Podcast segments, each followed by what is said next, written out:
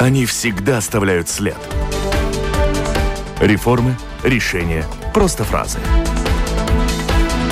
Они могут уйти в отставку, а могут войти в историю. Сегодня они действующие лица –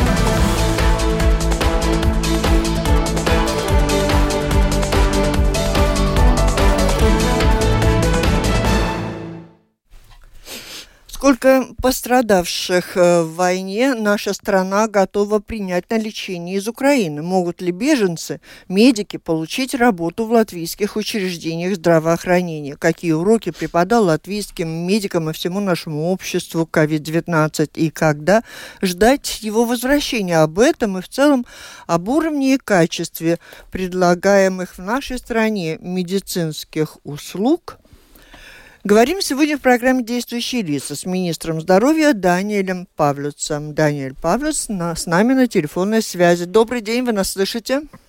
Ну, добрый день, слышу хорошо. Да. У микрофона автор ведущая программы журналист Валентина Артеменко оператор прямого эфира Андрей Волков. И вместе со мной в студии работают журналисты. Это главный редактор еженедельника МК Латвия Маргита Спрансмана и Кристина Худенко, представляющая новостной портал Делфи. Здравствуйте, коллеги. А мои коллеги как раз сегодня в студии. Два человека у нас сегодня могут работать в студии. Слушатели, присылайте свои вопросы по электронной почте э, или с домашней странички Латвийского радио 4. Сделать это достаточно просто. Мы на несколько как бы тем поделили все наши вопросы. Начинаем, конечно же, с самой горячей, важной, наверное, новости. То, что с 1 апреля отменяются многие ограничения. А какие следующие шаги по отмене могут быть приняты в дальнейшем? Или они вот сейчас вот окончательные? Отмена ограничений завтрашнего дня. Господин министр. Ну что ж, э, фактически с завтрашнего дня, с 1 апреля, и никаких шуток в этом нет, отменяются практически все э, меры предосторожности, все ограничения, связанные с COVID-19, которые мы до сих пор знали. То есть все наоборот. Если раньше мы отменяли некоторые из мер предосторожности, то теперь мы отменяем все, кроме нескольких, э, скажем, мер, которые связаны с э, группами риска. То есть в основном это люди престарелого возраста и, и хронически больные. То есть э, единственные места, где будет обязательно носить маски, это у доктора, в пансионатах и в общественном транспорте.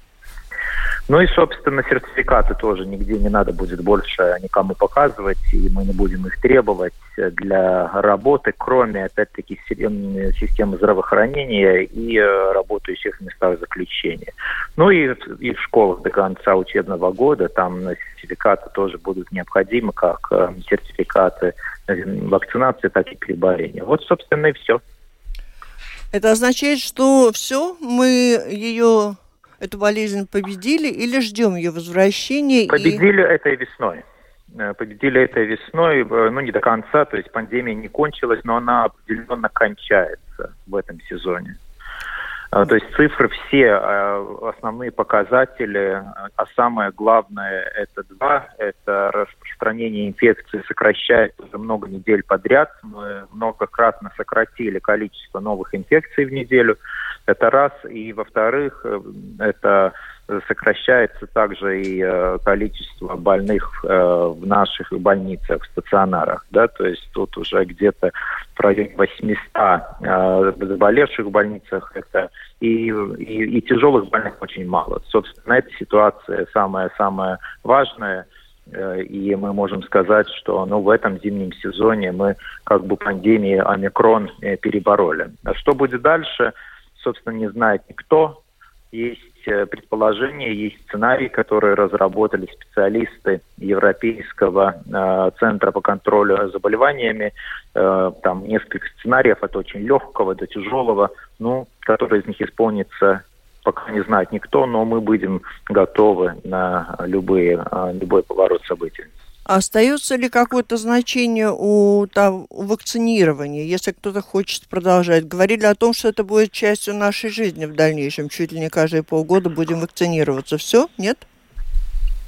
Это возможно. Э, скорее всего, мы определенно готовимся на то, что осенью, скорее всего, надо будет э, провести дополнительную э, вакцинацию, еще один бустер людям престарелым и, и больным хроническим заболеванием, то есть самым уязвимым, самым незащищенным людям. С этим мы считаемся, это похоже, скажем так, с гриппом, в принципе, следует действовать таким же образом, Э, каждый сезон все-таки мы очень-очень рекомендуем э, прививаться против гриппа. э, в начале сезона, осенью, э, тем же самым э, людям, менее защищенным разным группам. Да. То есть к этому мы готовимся. Чтобы... Надо будет ли это впредь, пока сложно сказать. Э, будем, будем как бы следить за развитием событий, за рекомендациями наших и международных экспертов. Но пока у нас такая передышка на лето. А Будем что касается... Что до осени ничего не случится. Ограничений на право работать, не имеющим сертификаты, вот это тоже завтра? Это кончается. Я все? уже об этом сказал. Все это возвращаются на работу? 1 апреля. Э, кончаются вот эти требования, сертификаты предъявлять на, на работе не надо будет, кроме тех случаев, если работодатель сам а, примет а, такое решение. А такое у него право такое право есть, закон да? дает, да, то есть обязательно только докторам, учителям и до конца этого учебного года и работающих в местах заключения, а все остальные в зависимости от решения, собственно, самого работодателя. А Мы даем право Э, внедрять более строгие, эм, скажем, меры, если это необходимо по усмотрению работодателя. И тем не менее, к нам на mail все время приходят сообщения каждую неделю, что новые вакцины регистрируются. Так это надо, не надо, и как вообще разобраться, чем они отличаются? Расскажите, да, закупаете новые вакцины? И что будет с теми, которые закуплены и еще не использованы? Так, это два разных э, или даже три вопроса. Начнем последовательно. Новые вакцины каждую неделю не регистрируются, это немножко перебор. Но определенно есть э, вакцины, которые до сих пор проходят клинические исследования, и может быть, что они еще будут э, регистрированы. На данном этапе нас в Латвии и в Европе, собственно, есть в наличии регистрированы пять разных вакцин – мы ожидаем, что в этом году из тех, которые, по крайней мере, мы заказывали, будут регистрированы еще, возможно, две. А, новых закупок мы не планируем. То есть те закупки, которые сделаны, не сделаны уже давно. А, у нас на этот год э, есть большое количество заказов э, с запасом, конечно, с большим запасом, поскольку мы никто не знали, как все обернется. И, но тут надо сказать, что мы следовали, в принципе, примеру и, и практике других развитых, э, предусмотрительных, э, богатых стран, и, и портфель вакцин у нас и по структуре, и по объему э, очень похож на другие страны, как и наши соседние страны, Эстонии, Литву, и также, в принципе, подход тот же самый, как у Дании, например, или Германии. То есть остался запас, и сравниваем. Да? Конечно, большой запас у нас, и, и поскольку нам он на данном этапе уже не нужен, э, как бы потребление сократилось, то в первую очередь мы вот эти запасы направляем на продажу, перепродажу или или э, на благотворительность, то есть мы их э, предоставляем другим странам. Вот, например, на этой неделе во вторник правительству было решение передать определенное количество детских файзеров Египту. Вот тут вопрос от слушателя в тему. А для путешествующих, прилетающих, улетающих и вообще по Европе, по миру, что, знаете, наверное, э, владеете информацией, сертификат не нужен нигде?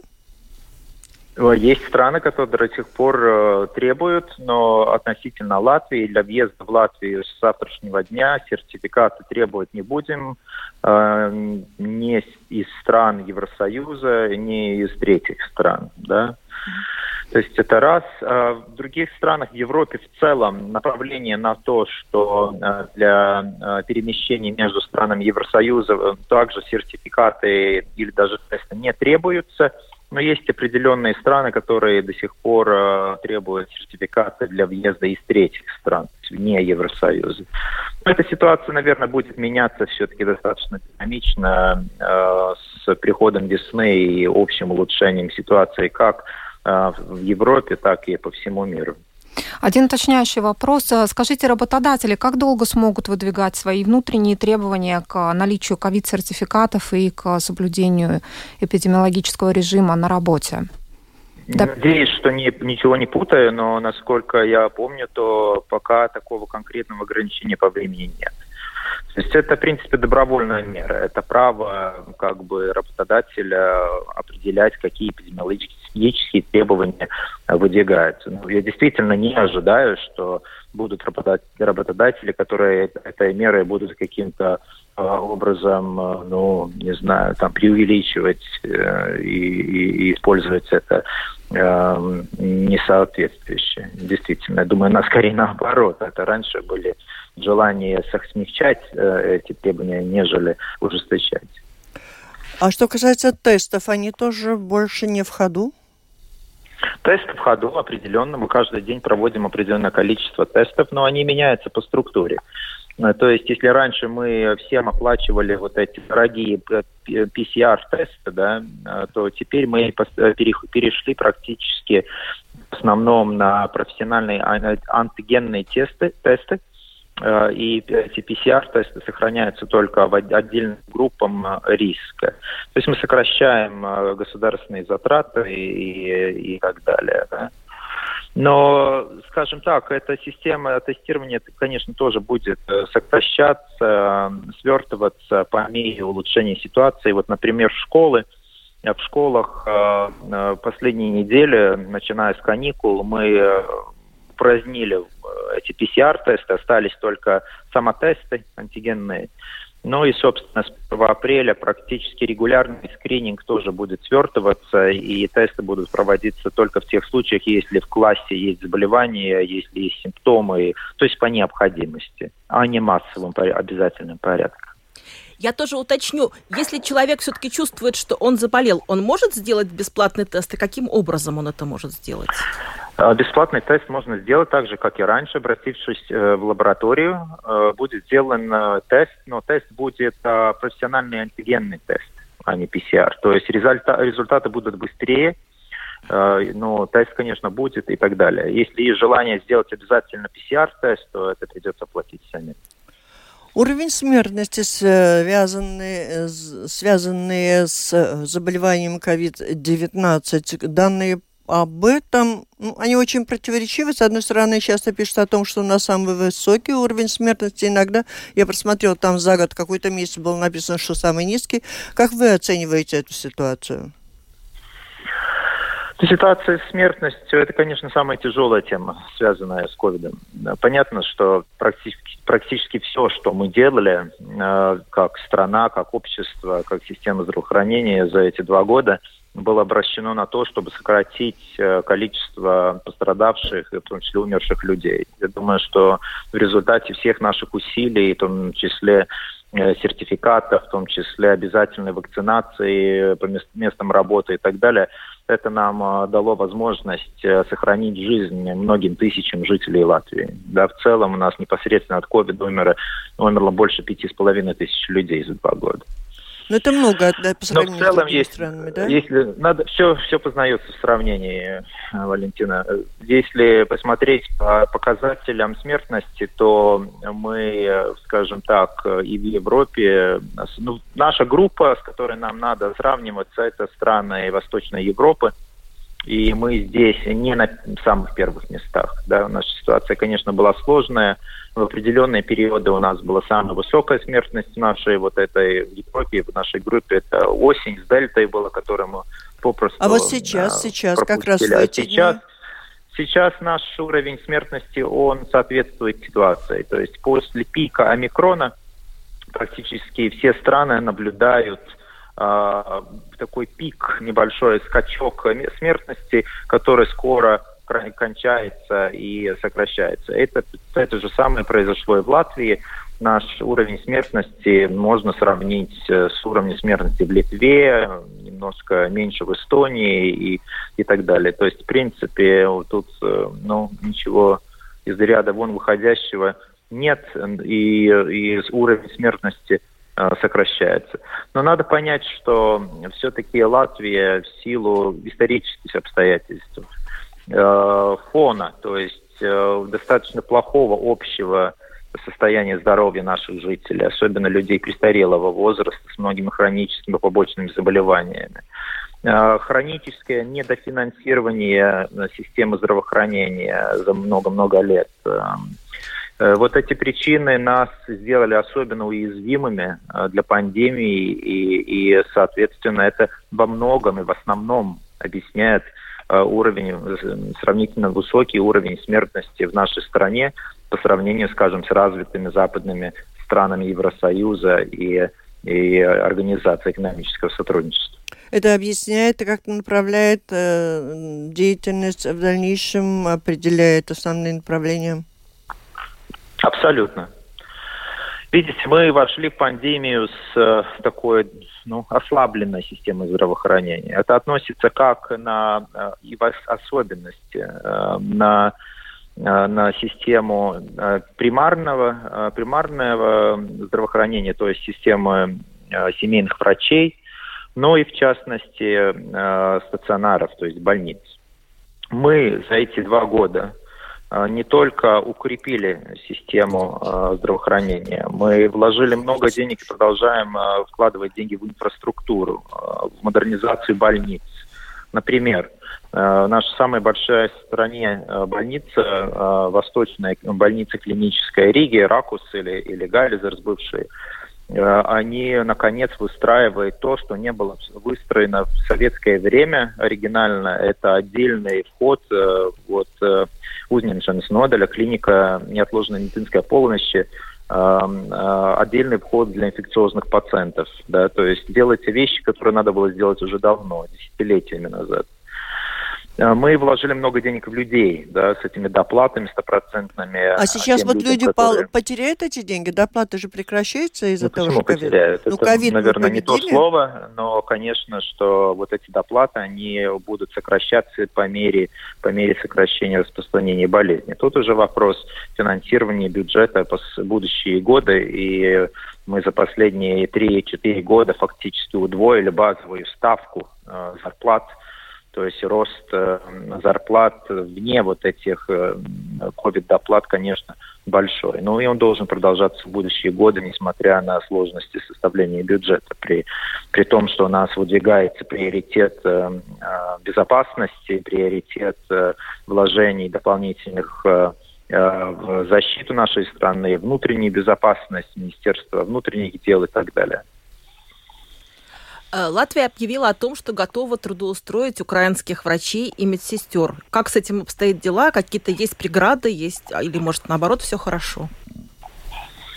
Ну, наверное, где-то посередине. Э, можно сказать, что интерес от медиков украинских есть, э, как докторов, так и сестер и младшего медперсонала, но пока не массовым порядком. Э, у нас есть несколько примеров, когда украинские медики уже начали работу в латвийских э, или очень и практически сейчас скоро начнут работу в наших э, медучреждениях. Тут главный вопрос – это принятое решение правительством облегчить пока, то есть на переходной такой период, облегчить требования по, по знанию госязыка – и упростить э, механизм признания их профессиональной квалификации. Этим, собственно, занимается э, общество врачей Латвии. У них убыстренная, упрощенная процедура признания дипломов. Это проводится типично, насколько я понимаю, за, за две недели. Э, и вот медики украинские, они обращаются Э, в общество врачей или, если это медсестры, то, собственно, в инспекцию здравоохранения. То есть там, если есть вопросы по этому поводу, надо посмотреть на э, страницы, э, на интернет-страницы Министерства здравоохранения ВМГОВЛВ. Там есть сразу ссылка для, для жителей Украины на украинском языке, между прочим, и там есть информация для медиков, для профессионалов, каким образом они могут э, действовать для того, чтобы искать работу в Латвии. Хочу спросить, как в целом война в Украине повлияла на наше здравоохранение? Что стало особенным вызовом для нас? Например, хватает ли нам э, лекарств? Не нарушены ли какие-то э, поставки в Латвию? Тут нет таких никаких таких как бы острых вопросов пока нет. Мы имеем силу сокращения как бы отступления пандемии, мы имеем ресурсы для того, чтобы обещать несколько сот мест в наших больницах э, жителям Украины и, и, и э, военнослужащим Украины, которые э, были, были ievainoti. Ранены. Ранены или, или, вообще, или, или потерпели во время военных действий. То есть, но пока этот процесс еще не, не набрал обороты, в основном в силу того, что сложно транспортировать пациентов в Латвии. То есть основную основную как бы нагрузку на себя берут э, с Украиной соседние страны, как и в целом в вопросах э, беженцев. А, мы поставляем помощь э, руками негосударственных организаций, также и руками Министерства, Министерства здравоохранения. А, но, скажем, были тут моменты, когда хорошо как бы, хорошие намерения имеющие жители выкупали тот или другой медикаменты или, или там, скажем, э, перевязочные материалы в, в аптеках и были краткосрочные перебои. Но тут все наладилось. Э, вот. Ну, конечно, что сама, сам факт того, что э, путинская, э, путинский режим и, и, и Россия, российская армия напала на, на Украину, это, конечно, составляет на совершенно иначе смотреть на эти сценарии возможного Э, сценарии, риски вообще существующие. Собственно, и система здравоохранения Латвии, несмотря на то, как бомбятся госпитали в Украине и прицельным огнем э, обстреливается, мы, конечно, делаем из этого определенные выводы, и, и, и у нас есть какие-то там по этому поводу э, размышления и действия подготовки. Да? Ну, это нормально. Сейчас небольшая пауза.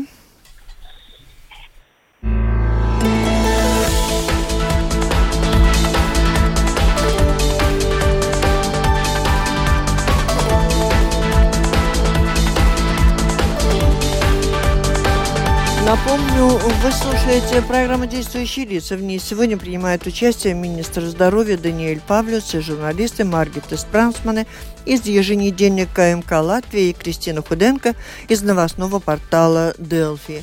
Слушателям напомню, присылайте свои вопросы и сообщения по электронной почте с домашней странички Латвийского радио 4. Сделать это достаточно просто. Мы к общей системе должны как-то перейти. Закончилась пандемия. Какие у нас выводы по плановым работам, операциям, диагностикам, огромные очереди к специалистам и на диагностику. Как вы оцениваете риски, связанные с этим, и как можно решить эти проблемы? Как огромные очереди, э, ситуация, она э, неравномерная. Иногда бывает так, что очереди формируются, они, конечно, есть э, по определенным профилям и, и нуждам, они, конечно, есть, и в этом больших изменений пока нет, большого прогресса. Но есть ситуации, когда эти очереди э, формируются потому, что люди записываются э, в очередь в нескольких местах. Мы эту проблему будем решать, э, создав общую очередь запись на, на определенные услуги в рамках общей дигитализации, цифр, оцифровки, современной оцифровки э, услуг, э, услуг здравоохранения. Ну и второй фактор это, что э, пациенты имеют определенные, э, ну, как бы свои преференции, то есть они записываются к тому специалисту или в том месте, да, где им удобно или которым они конкретно желают. Но и тут очереди могут быть длинные. И иногда бывает так, что если посмотреть, у нас есть такой интернет-ресурс Ринда очередь к доктору, .lv, rindapiarsta.lv, который поддерживает наша национальная служба здравоохранения, НВД, Э, где оказывается, что на ту же самую манипуляцию можно записаться достаточно скоро в другом, может быть, не настолько удобном месте у другого специалиста. Да? То есть тут ситуации разные. Ну, в целом эту проблему можно решить только продолжение увеличения э, количества медспециалистов и увеличение финансирования, как услуг, так и, собственно, зарплат медиков. Над этим мы работаем. В этом году нам удалось увеличить, собственно, финансирование для медуслуг, не только зарплаты, которое было приоритетом несколько лет подряд, но также и, собственно, деньги на, оплату услуг государственным оплачиваемых. Особенно в сфере онкологии, но не только. Э, я хотела спросить, э, насколько успешно все-таки идет борьба с ростом цен на медикаменты? Вот мы сейчас были в Даугавпилсе, и в приграничных регионах традиционно многие пользовались лекарствами из России, из Беларуси дешевыми, а сейчас вот они и так бедные довольно такие, сейчас вот им не на что покупать лекарства, которые еще и взлетели в цене. Давайте посмотреть более конкретно на вопрос. Э, тут, конечно, интересно, вот эти медикаменты, которым пользовались люди в приграничной полосе, они были привезенные или здесь купленные? Это все-таки разные ситуации. Значит, относительно белорусских и российских э, произведенных медикаментов, они в, в целом у нас в Латвии по обороту, по деньгам и по объему составляют где-то 1-2% от общего. Это небольшая часть, ну, можно сказать, мизерная. Э, фактически у всех вот этих медикаментов есть э, эквиваленты, произведенные в других странах. Тут, конечно, могут иметь место более высокие цены, но, но не драматично выше. Все-таки система компенсации медикаментов в Латвии работает, и, и, и, и тут как бы изменений никаких нет. Сам рост цен, он имеет общий характер. Да, я думаю, что всем заметно, что инфляция у нас э, на, на очень высоком уровне, она уже была в силу изменений цен на энергоресурсы. Понятно, что начатая э, путинским режимом война э, тоже и, и сам механизм санкций, соответственно, который из этого истекает, тоже создает определенные изменения давления на, на цены в некоторых сферах, соответственно, это нас всех касается. Но если посмотреть конкретно на, на медикаменты, то э, ну, производители и, и, и поставщики, они делают, э, у нас есть такая система, да, значит, регистрации, в рамках которой они поставляют э, подают заявки относительно изменений цен. Но не только повышение цен, но и также и снижение.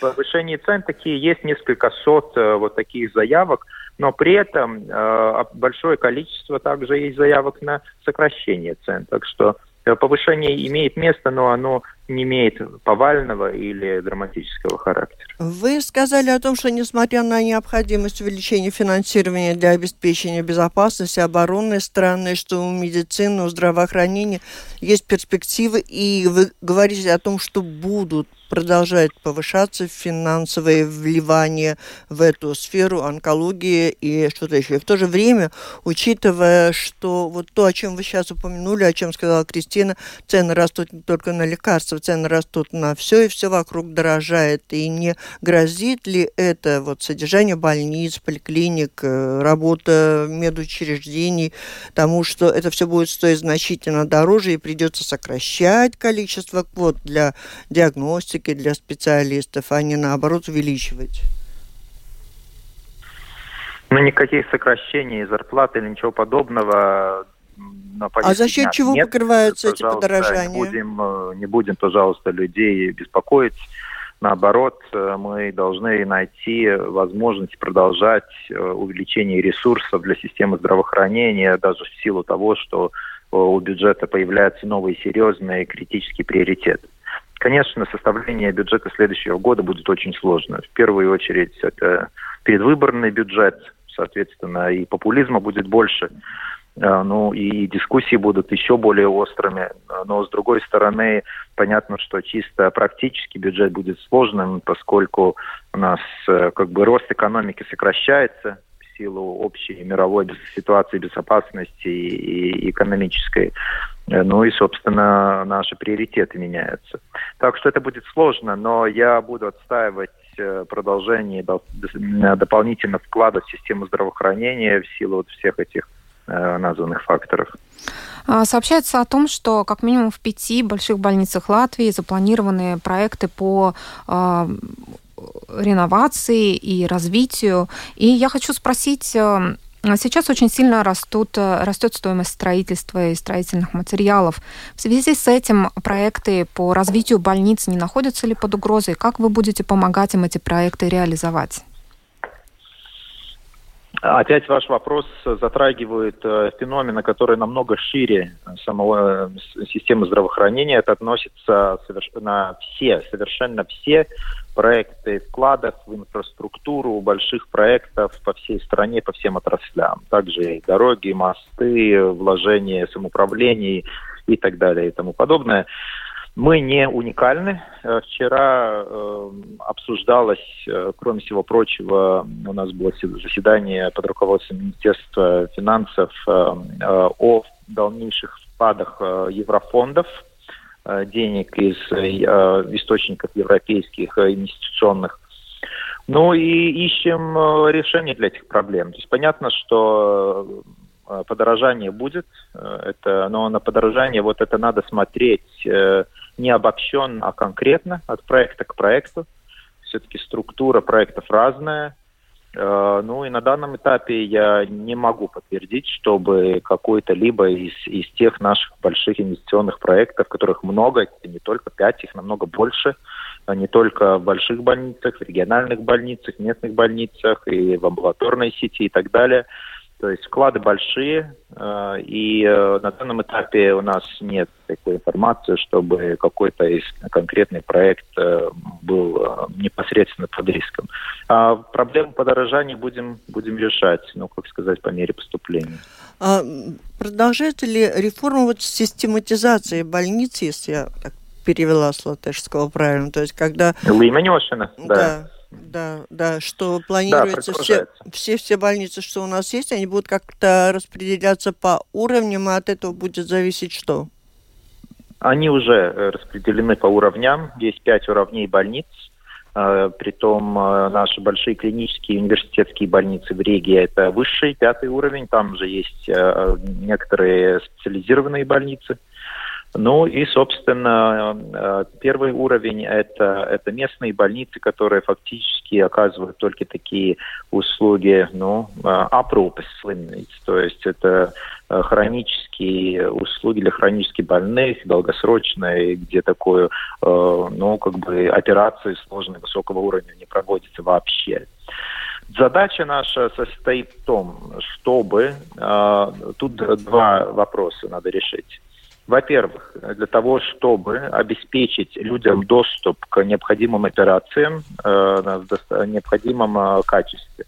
Проблема на сегодняшний день, что у нас есть по, по стране определенное количество больниц, в которых якобы должны быть проводиться те или другие манипуляции, услуги, операции, но они на практике либо не проводятся, поскольку нет специалистов, или же они не проводятся в достаточном количестве и на достаточном уровне качества. Вот, собственно, необходимо проводить коррекцию для того, чтобы вот эти э, услуги действительно оказывались и действительно оказывались на хорошем уровне. И второй вопрос – это, конечно, доступ. Э, ясность обеспечения тех или иных услуг здравоохранения Э, для человека, чтобы человек знал, где что можно получить из гарантии, и знать, что это действительно так будет. Принцип здесь простой. Это похоже на систему оптимизации школ. То есть э, изнач... начальное э, обучение, так же как и базовые необходимости здравоохранения, должны быть доступны рядом, буквально рядом, где человек живет, поблизости. Э, услуги повыше могут быть в районном центре, да, или в региональной больнице. Ну а, собственно, самый высокий уровень э, там сложных, дорогих манипуляций будет оказываться в Риге или в региональных больницах, э, скажем, семьи по, по Латвии, э, где, собственно, уровень здравоохранения, технологий и обучения медперсонала самый высокий. То есть это ясность это ясность системы, доступ качественных услуг и, и э, специализации больниц – Э, по своим направлениям. То есть против, э, это противоположно того, что все делают все, но плохо, то мы точно знаем, где какие услуги доступны, и они с гарантией там будут э, Идея отличная. А когда она может быть реализована? Она проводится на практике, постепенно внедряется. Это процесс, который займет годы. А мы э, на скором времени э, обратимся в правительство с таким промежуточным отчетом, э, рапортом, информативой ziņojums по этому поводу. И должен сказать, что большую услугу нам в этом, в этом вопросе сделала пандемия. В силу того, что пандемия заставила нас тотально мобилизовать все ресурсы системы больниц по всей стране, все сколько есть, и мы создали систему э, такую э, сотрудничества, э, территории сотрудничества вокруг э, региональных больниц, где региональная больница является, ну, как бы таким, ну, ну можно сказать, системой шефства, да, то есть они э, управляют э, ресурсами больниц, находящихся в соответствующей территории. Например, Даугавпилская региональная больница управляет больницами в своем регионе, знает э, ресурсы докторов, ресурсы коек больничных и так далее, и способны каскадировать, перемещать пациентов по нуждости, э, соответственно, по нужде. Вот такая система координации, она практически была создана на, во время пандемии, и это нам помогает э, переходить на уже такой, ну, как бы мирный режим, э, при этом сохраняя лучшее из, из управления кризисом. Как к этой идее относятся в самих больницах? Всегда ли они довольны? То, в какой уровень вы их определяете? Не всегда довольны, не всегда довольны самоуправление, которое, конечно, чисто политически, понятно, хотят, чтобы как бы их больница имела по возможности более высокий уровень. Но если это, этот уровень существует на бумаге, и если в реальности бывают ситуации, когда пациенты э, избегают обращаться в свою местную больницу и хотят ехать куда-то подальше на более высокий уровень, потому что знают, что там действительно будет оказана более качественная помощь, то такая ситуация ненормальная. Да? Соответственно, мы должны ее решать. И, наверное, есть еще одна неразрешимая все-таки проблема, когда нет семейных врачей в некоторых регионах, куда не хотят они ехать, э, семейные врачи, даже если их заманивать и жильем доступным, и еще какими-то бонусами, но не хотят. Есть такие регионы, я знаю, что вы это признаете. Определенные сложности есть, такие ситуации бывали, мы их решаем, э, и э, здесь нам никаких, никак не обойтись без Э, без тесного сотрудничества с местными самоуправлениями. Можно сказать, что это очень динамичная ситуация. За последние несколько лет э, уровень заинтересованности, уровень сотрудничества э, с Министерством здравоохранения со стороны самоуправления резко улучшилось. Мы очень тесно работали вместе с самоуправлением, с руководителями по всей стране во время пандемии, в рамках вакцинации и так далее и э, мы будем находить решение. Тут есть несколько направлений. Первое – это пере, пере такая профиляция специалистов здравоохранения из других сфер на семейную медицину. Это э, как бы э, более активное финансирование резидентов, новых врачей-специалистов для определения в семейную медицину – это более тесное сотрудничество самих семейных врачей по передаче практик э, от, от уходящих, э, пенсионирующихся докторов к молодым. Есть система поддержки, финансовой поддержки и так далее. Так что это как вот бы слушатели мы работаем. Тут э, говорят Э, что немало у них жалоб и претензий к тем семейным врачам, что есть, и где они лечатся. Есть ли какая-то возможность э, жителям, пациентам обратиться куда-то и высказать свое мнение, пожаловаться на семейного врача, рассказать о том, что он недостаточно хорошо работает. Ну, пусть его не профессиональной Конечно. точки зрения, но пациентской. Конечно. Конечно. он может две, пойти?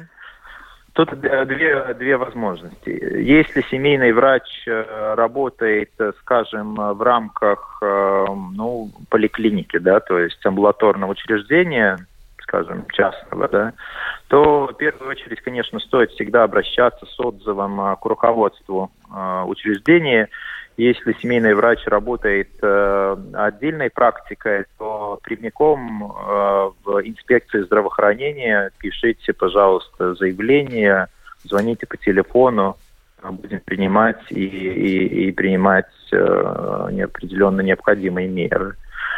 Э, такая информация она к нам поступает, но она, конечно, могла бы быть э, более, более активной. И мы, мы видим такую тенденцию, что при том, что претензии есть, люди все-таки очень воздерживаются от того, чтобы жаловаться на своего семейного боятся, врача. Боятся, да. Ну, давайте на этом мы завершим. Ну, У нас еще, знаете, знаю, какие вопросы ли, к вам есть? У да. нас к вам еще по политике есть вопросы. За вашу партию. Давайте. Да, как к лидеру э, объединения пар, э, скажите, пожалуйста, вот ухудшение отношений внутри АП и Димарш Стакиса, может ли это сказаться на стабильности нынешнего правительства? И возможно ли, что вы пойдете по отдельности на выборы или, возможно, с прогрессивными? Только у нас две минуты на это, не больше. Ну да, нет, видите, нестабильности правительства ожидать не стоит. Мы продолжаем работать в парламенте, в правительстве вместе, как э, объединение либеральных партий. Мы очень стабильно, хорошо работаем, я считаю.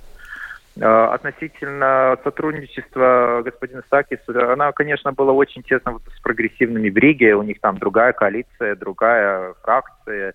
И, собственно, вот как бы ну, с кем поведешься, ну, там от, от того наберешься. Ну, так оно в жизни есть. Соответственно, тут определенные отличия мнений уже у нас ранее наметилось. Я, а, как бы сказать, я уважаю мнение господина Стакиса, уважаю его поступок, но мы справимся и будем продолжать э, работу а, для выполнения обещаний нашим избирателям. То есть на выборы вы идете вместе? Это, ну, у нас такая, мы приняли такое решение идти вместе, вы имеете в виду, с э, объединением АТИС да, и да. осенью. Угу. Вот этот, это решение мы не отменяли, пока другого решения нет. Э, и, соответственно, ну, на данном этапе, по крайней мере, мы такую стратегию внедряем. Мы начинали с вами о том, что уже завтра отменяются все ограничения. Один из слушателей спрашивает, а для э, что с апреля с посещением спортзалов, бассейнов и ледовых дворцов, всяческих развлечений? Я думаю... Вперед! Посещайте, никаких уже больше оговорок нет. Так Спасибо. что пандемия не является причиной откладывать улучшение спортивной формы. Это была программа «Действующие лица». В ней приняли участие министр здоровья Даниэль Павлюц и журналисты Кристина Худенко из новостного портала Делфи и Маркета Спрансмана из еженедельника МК Латвии. Программу провела Валентина Артеменко, Латвийское радио 4, оператор прямого эфира Андрей Волков. Всем спасибо, удачи, до встречи в эфире.